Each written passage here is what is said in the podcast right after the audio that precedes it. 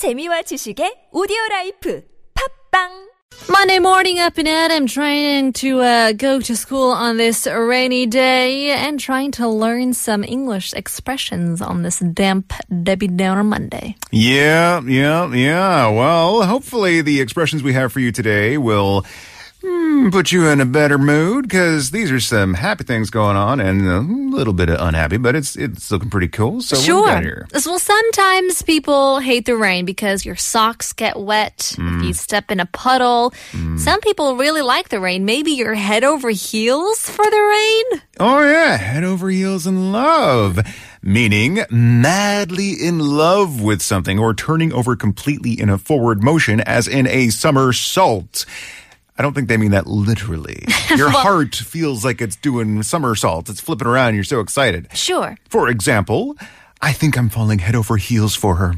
She has a great personality and is also very attractive. Or he is known to uh, head over heels for every woman he meets. hmm So that's got to be an interesting origin.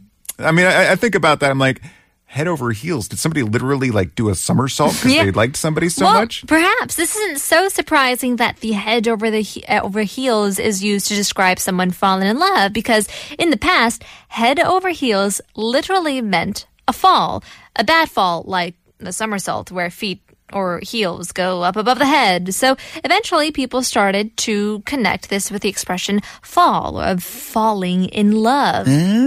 Also, somersault uh, quite well shows the happiness and excitement of people in love, you know? Yeah. So the original form of this idiom was heels over head at the first time when it was coined, but it later changed to head over heels uh, at the end of the 18th century. Can you believe that in the Wow. 1700s?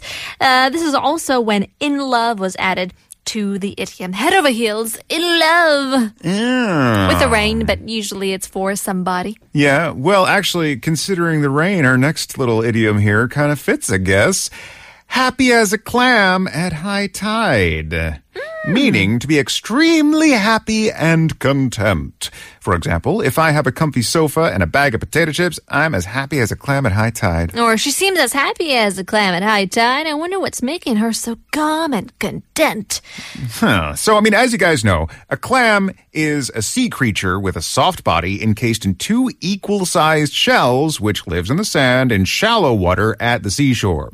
And when the seawater retreats at low tide, you know, the water is gone. So this creature is often attacked by hungry predators like seagulls who pick them up and drop them on rocks to get at the squishy inside. Oh, do they? Yeah, yeah, that's how they eat them. They pick them up and drop them from high heights.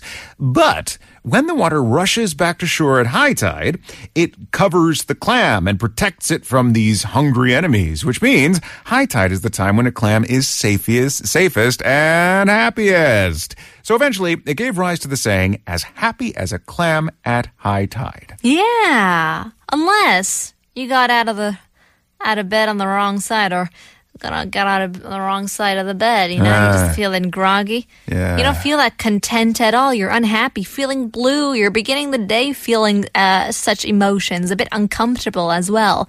For example, you can say, You seem to be in a very bad temper today. Did you get on the wrong side of the bed? Or like if your boss is super cranky, I think my boss got up on the wrong side of the bed today. He's been awfully grumpy all day. Right. So this idiom originated uh, a super long time ago in the ancient Roman Empire. What? Did they even have beds back then? Right, uh, when people had many superstitions about luck and fortune and so on. So, one of those was that getting uh, out of bed on the wrong side, which was the left side, Mm. would bring them bad luck. Which side of the bed do you sleep? Uh, left? Is it right? depending. Are, are we looking at the bed from the foot of the bed to the head of the bed? Yes. Or uh, then the left side?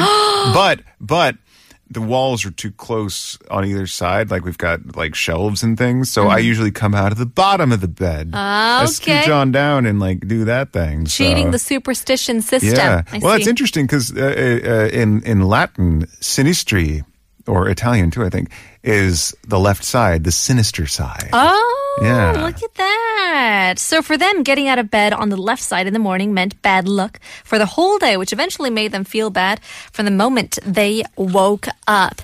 And very lastly, oh. Foam at the mouth. Oh, foam at the mouth. To be extremely angry.